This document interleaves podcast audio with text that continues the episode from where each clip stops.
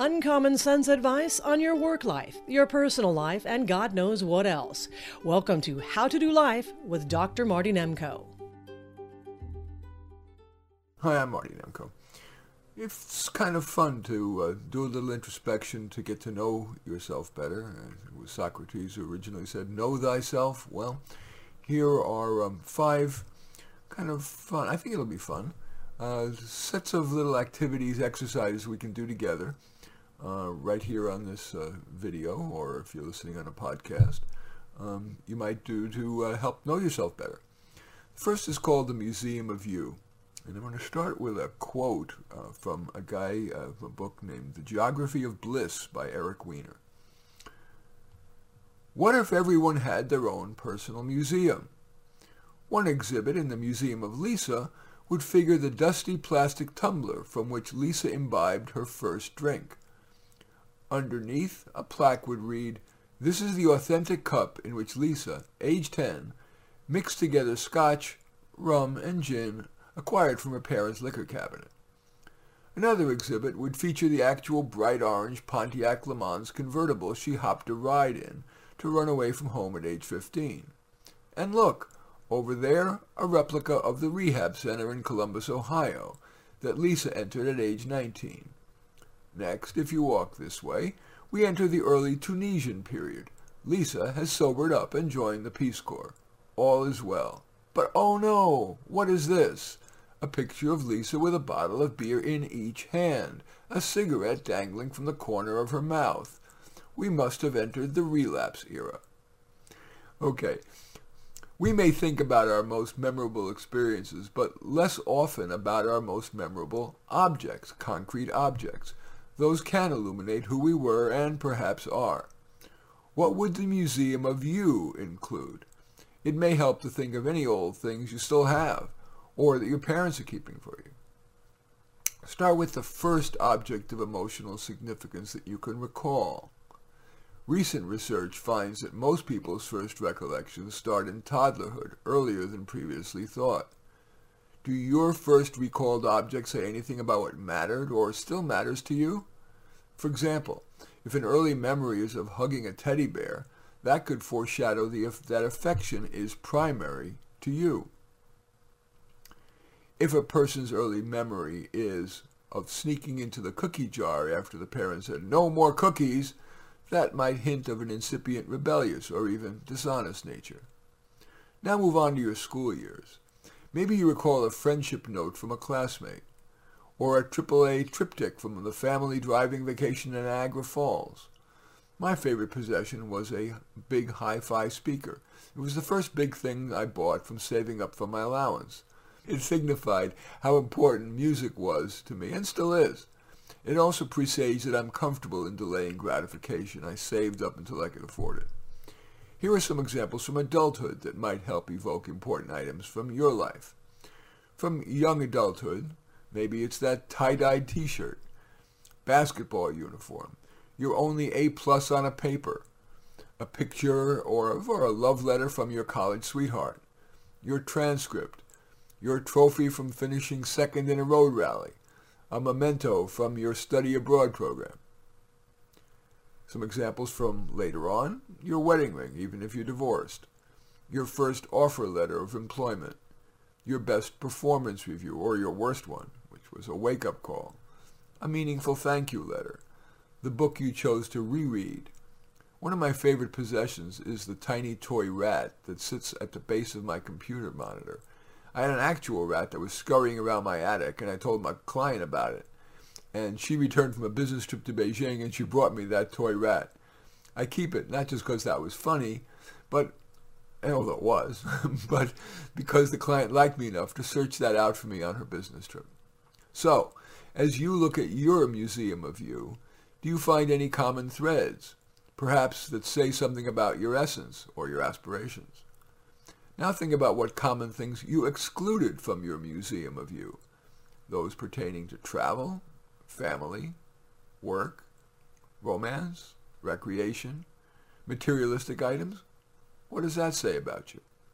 And finally, do you want to assemble those items in one place, the items you care about, in one place, an actual museum of you?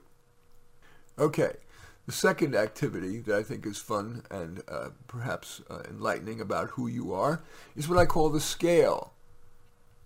How does your life measure up? Imagine a scale, like, you know, the kind that have a balance as one on each side, uh, pan on each side. And you put all the good that you've done in your life on one pan, on one side of that scale, and all the bad on the other pan, on the other side of the scale. Which way would the scales tip and how far? Do your best to be honest. But before you do that, it might help to hear an example or see an example. I guess it's here. Um, this is a composite drawn for my clients, my friends, and myself. I'm going to do it chronologically. Start with the good. I was a good student, compliant. I guess that's good. I never ran away from home. I guess that's good. My parents would have freaked. When I graduated college, I didn't take years to, quote, find myself. I recognized I'd be more likely to do that not by seeking gurus, but by starting on what seemed a reasonable path. It was good that I threw myself into my career as a human resources specialist. I dated, but never felt marriage was wise for me, and despite pressure from friends and parents, never felt the urge to be a parent. I think I did more good for the world than for myself by staying child-free. I feel I did good by joining and staying in my church choir. Although I'm not religious, I like to think that we inspired each other as well as our parishioners. I'm glad I concentrated my charity by giving my time and money to one local charity that I knew would use the money well. And even though it wasn't tax deductible, I feel good about having given to a person who hated college, dropped out, but had much potential. I got her a job in my company, and she's done well. In my will, I leave most of my money to that charity and to her. So that's the, the list of all the good things that this composite person has done. Here is the bad. As a teen, I was a shoplifter, a frequent shoplifter. Looking back, I'm embarrassed. I used too much weed in college. I wonder if it's had a long-term effect on my motivation and memory and contributed to my gaining weight, which I've never been able to take off. I keep forgiving my lazy sister, indeed enabled her, by continuing to, quote, lend her money and to listen to her endless excuse-making. After a year of frustration with a coworker, I screamed at him. Not only didn't it help, I got a formal reprimand. And there, this is this composite person's hypothetical conclusion. I think my scale tips well toward the good. The only thing I would change is maybe donate a little more money to the choir. We really could use some cool sheet music and be able to pay the accompanist so we can get someone as inspiring as I think we are. I'm also going to redouble my efforts to avoid that coworker who's still there, lo, these many years later. Okay, now, here are some questions to help you unearth your goods and bads. What's your story? These questions may help. No need to answer all the questions, nor to really think hard about them. Generally, if it's important, the answer is going to pop into mind. What were the best and worst things you did as a child, as a teen, as a young adult, as an adult? What have been the best and worst things you've done at work? What have been the best and worst things you've done in relationships? What have been the best and worst things you've done regarding your health, physical and emotional? What have been the best and worst things you've done recreationally? What have been the very best and worst things you've done overall? So now, does your scale of life tilt to the good side or the bad, and how far? What, if anything, do you want to do more of, less of, or differently?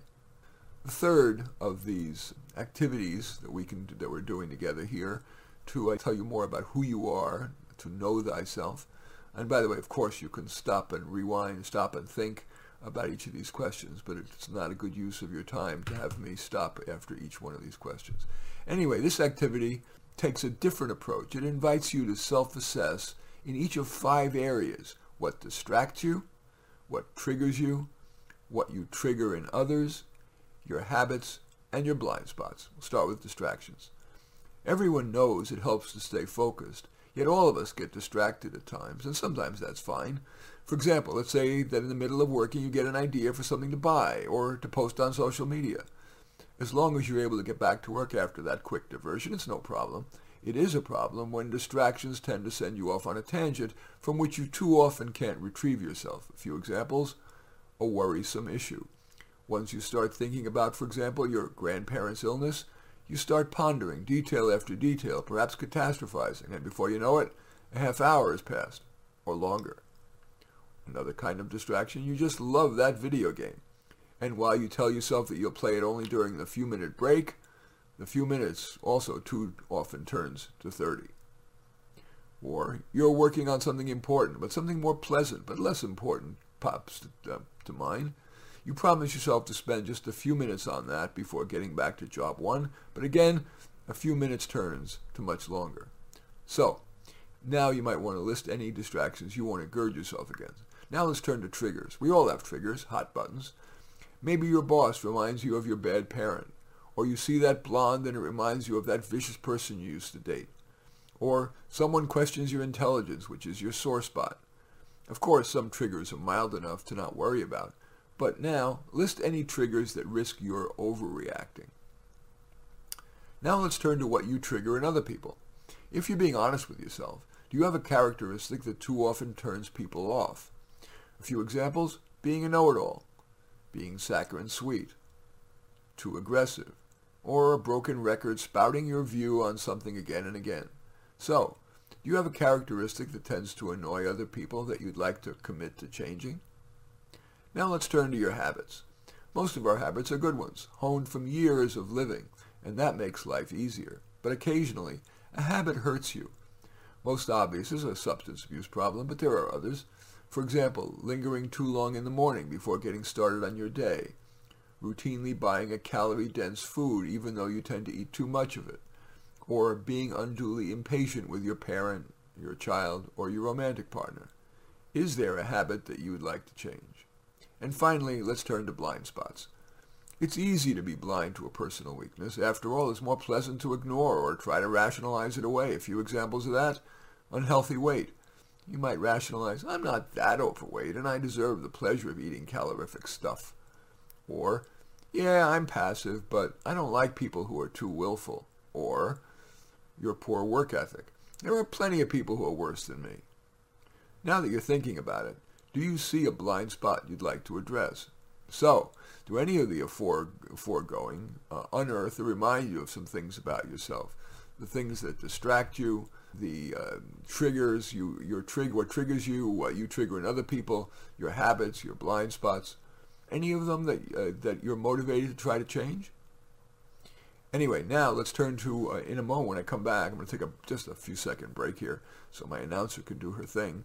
Um, I'm going to come back and talk about uh, another fun activity, which is inventorying what have been your life's best and worst decisions and finally, we're going to do what I call the half-hour autobiography. I hope you'll stay with me. You're listening to How to Do Life with career and personal coach Dr. Marty Nemko. If you'd like to work with him, email him a description of your situation, mnemko at comcast.net. That's M-N-E-M-K-O at comcast.net. Marty is pleased if you choose to subscribe to this podcast. If you're not listening to this on Simplecast, just go to how-to-life.simplecast and click on Listen and Subscribe. Okay, as promised, now we're, we're doing a bunch of activities here to uh, together to uh, try to help understand ourselves better. This one is called What Have You Been Your Life's Best and Worst Decisions? We can learn a lot about what to do next by looking at what we did before. At each life stage, what were your best and worst decisions and lessons learned? And it may help first to, uh, in evoking your ideas, to hear or see a sample. It's a composite drawn from my clients, my friends, and myself. First, regarding childhood, best decision. To be bookish, even though it meant I had few friends. It taught me to realize that I can be more self-contained and still have friends as a small yet significant part of my life. The worst decision I made as a child was to not rebel against getting confirmed. Even at age 13, I was sentient enough to know that there were better uses of my time than going to confirmation class. Lesson learned, question convention. Don't necessarily rebel, but don't necessarily fall in line. Now, best and worst decisions about teenage years. Best, dating Michael. I chose him over edgier types. He was smart, sweet, well-adjusted, and attractive. A wise choice. My worst decision as a teenager, not going to the prom because it was expensive. Lesson learned, it's worth spending on important one-time opportunities, even if you have to overpay a bit. Best and worst decisions regard from young adulthood, There were two bests. They were a tie. Going to Chicago State University and living with my parents. Not only did my parents save a fortune, from what I hear of dorm life, they may have been better at home. That one, the other best uh, in young adulthood, I avoided the college's drug culture in favor of getting super involved in extracurricular activities. I volunteered at the college's peer counseling center, played on the field hockey team, and joined the college choir. Lesson learned, even though being overscheduled can be stressful, it's really beneficial, fun, and a distraction from my worry-wart personality. Worst decision I made as a young adult? Taking the three years to get my master's in teaching. Too much was theoretical and very little has been useful. Yes, the piece of paper got me a bump in the salary schedule, but I would have been better off spending the three years on other activities. And now from later adulthood. Best decision? Quitting teaching and becoming self-employed. Teaching was becoming just too draining, and I would have hated working in some bureaucracy. They move slowly, and I'd have limited agency, and I'd too often have to bite my tongue. Worst decision I've made as an adult? Donating to a large charity. They didn't use the $5,000 for the purpose I specified. I've since learned that such mission creep is common in large organizations. Reviewing those lessons learned, that composite person's major takeaway might have been, in his or her will, to replace that organization with a smaller nonprofit that he or she feels that she could trust more. So now, review your list of best and worst decisions and lessons learned, and as a result, is there anything you want to do differently? Consider all aspects of your life. What would you like to change about your work life, your relationships, your money, your physical health, your mental health, your recreational life, even the meaning of life? And now, the final of the activities I'd like us to do together uh, for getting to know yourself better is what I call the half-hour autobiography. It's helped my clients learn from their past so they can have a better present and future. For each decade of your life, what's one thing you're glad you did and one thing you regret? If it's helpful, include a lesson learned. Here's an example, a composite drawn for my clients, my friends, and myself before age 10. I'm glad I snuck into the art room after school to use the materials. My teacher caught me, but smiled. Lesson learned, small risks to good ends may be worth it. A regret from um, birth to age 10?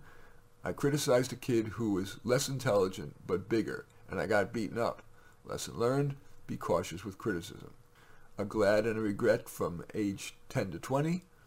A glad is I said no when at a party everyone was doing coke. Lesson learned, sometimes it's worth resisting the crowd. Regret? I didn't go to the prom because it was expensive. Lesson learned, think twice before turning down a significant one-time opportunity. Age 20 to 30, I'm glad I married Lou. Lesson learned, better to choose kind than edgy. Regret? I quit my career to have a baby. Lesson learned, don't do something because you're, quote, supposed to age 30 to 40. A glad is I returned to work. Lesson learned, my brain had been going to mush. I had more to contribute, and going back to work made my life better balanced. A regret, I went to graduate school. Lesson learned, the opportunity cost, both in money and time, was too great for the benefit derived. Age 40 to 50, a glad is my husband and I took the time to nurture a close friendship with two couples. Lesson learned. It's a tough world out there, and so even a good husband and my girlfriends aren't enough. My regret? We didn't buy a home. We couldn't afford one on the coast, but we could elsewhere. We would have been happier. Lesson learned? Don't let the tail wag the dog. Coastal weather and status don't trump quality of life. And from age 50 plus, a glad is, glad I took up photography. Lesson learned, I had more artistic talent than I thought. Plus, it turned out to be a social vehicle. I love my photography club. And my regret? I didn't ask my parents more questions about themselves and their childhood before they died. So, now, review all of those your glads and your regrets. And is there anything you want, if only as an experiment, to do more of, less of, something new? Anyway, I hope all of that's going to enrich your life, including preventing regrets. As John Greenleaf Whittier wrote, For all sad words of tongue or pen, the saddest are these it might have been. In any event, I do thank you for watching or listening if you're listening on a podcast. Um, but this is a, uh, this podcast, I thought it's a fun way to spend, uh, I'm guessing, looks like about 20 minutes. I do thank you for watching. You've been listening to How to Do Life with Dr. Marty Nemko. For comments on the show or to consult with Dr. Marty Nemko, his email address is m n e m k o at comcast.net. Post production of How to Do Life by Terry Rouse. Music by Blue Dot Session. Thanks for listening.